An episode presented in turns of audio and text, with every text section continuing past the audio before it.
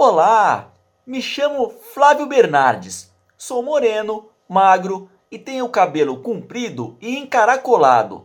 Essa gravação é feita em uma sala que tem as paredes na cor creme e atrás de mim encontra-se um mapa mundi colado na parede. Atualmente atuo como guia de turismo e sou atleta de stand-up paddle, que são aquelas pranchas grandes e que as pessoas ficam remando em cima. Eu tenho um canal no YouTube chamado Liberdade, Sol e Mar com Flávio Bernardes, onde mostro as praias que já visitei no Brasil, os lugares legais para se remar em cima da prancha e também eu mostro os atrativos turísticos do Brasil. Eu criei esse canal para ajudar as pessoas a conhecerem as lindas praias do Brasil e também os pontos turísticos do nosso país. Você também pode assistir o vídeo desse conteúdo. É só procurar no YouTube por Liberdade, Sol e Mar com Flávio Bernardes. Aproveite e se inscreva no canal. A represa Guarapiranga é perfeita para a prática de esportes aquáticos. E na margem direita, a mesma margem da Avenida Atlântica, onde o terreno é plano, existem clubes que surgiram há muitos anos. O primeiro foi o São Paulo Sailing Club, hoje São Paulo Yacht Club, criado pelos velejadores ingleses Bert Greenwood e Greg Holland em 1917. No início, eles nem tinham sede.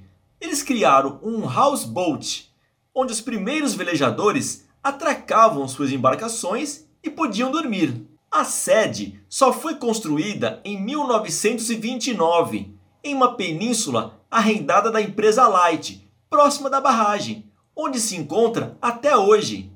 Em 1930, foi a vez do Deutscher Ziegler Club, fundado por imigrantes alemães.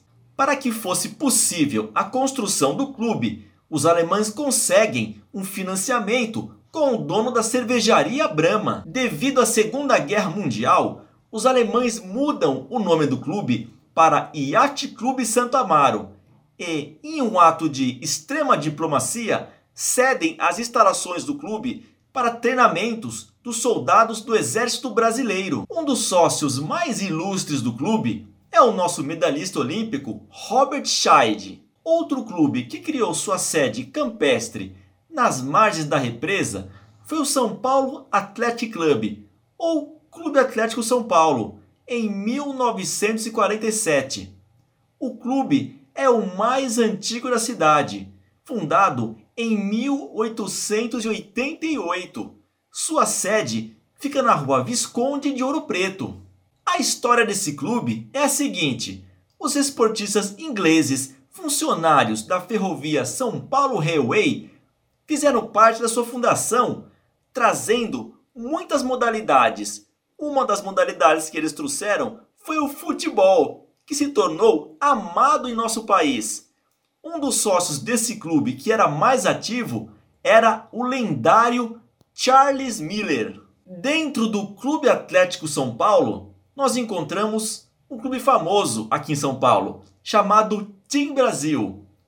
O clube é especializado em aulas de kite e windsurf, aluguel de embarcações à vela, além de manutenção, venda e guarderia de equipamentos. E em parceria com o Team Brasil, encontramos o Sampa Canoe Club, coordenado por Serginho Prieto, um dos maiores especialistas em canoa polinésia no país.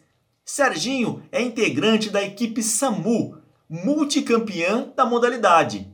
O Sampa Canoe Club oferece treinamentos para você que quer conhecer o esporte, se aperfeiçoar, chegando até a alta performance. Ainda na margem direita, encontramos o Clube de Campo São Paulo.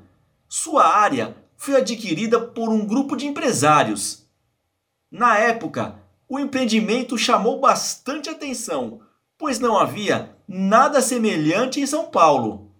Hoje, o clube continua imponente e um lindo lugar para visitação. A margem direita da represa é mais plana e fica paralela à Avenida Atlântica.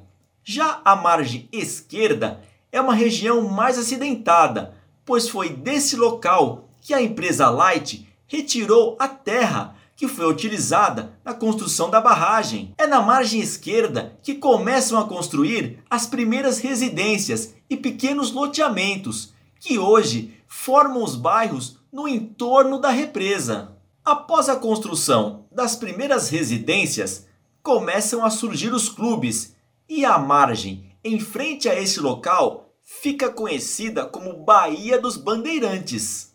Na margem esquerda começam a surgir vários clubes, e um dos mais conhecidos e renomados para a prática de esportes à vela é o Tempo Wind Club, do meu amigo Ricardinho. O Ricardinho possui muita experiência, já comandou a Associação Brasileira de Prancha Vela e criou com muito trabalho um dos clubes mais lindos da represa. O Tempo Wind Club oferece uma ótima infraestrutura onde você pode fazer aula de kitesurf, passeio de veleiro e alugar equipamentos. Uma ótima opção na represa Guarapiranga. Na mesma margem esquerda, bem próximo da barragem, está o conhecido Clube Atlético Indiano, fundado em 1930 por jovens que gostavam de futebol. O nome do clube surgiu como uma homenagem ao líder pacifista indiano Mahatma Gandhi. Também encontramos às margens da represa o Yacht Clube Paulista, local que já é tradicional para os amantes dos esportes à vela.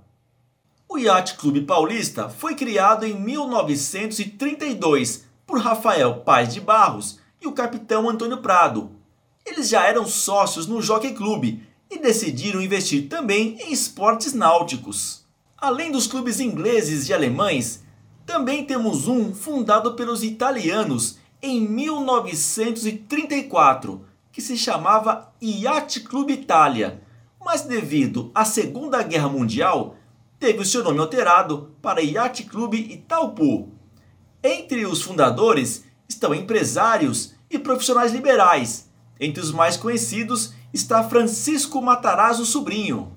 Hoje, as margens da represa Guarapiranga são lugares muito agradáveis que proporcionam lazer, turismo, contato com a natureza e a prática de vários esportes. Você também pode assistir o vídeo desse conteúdo.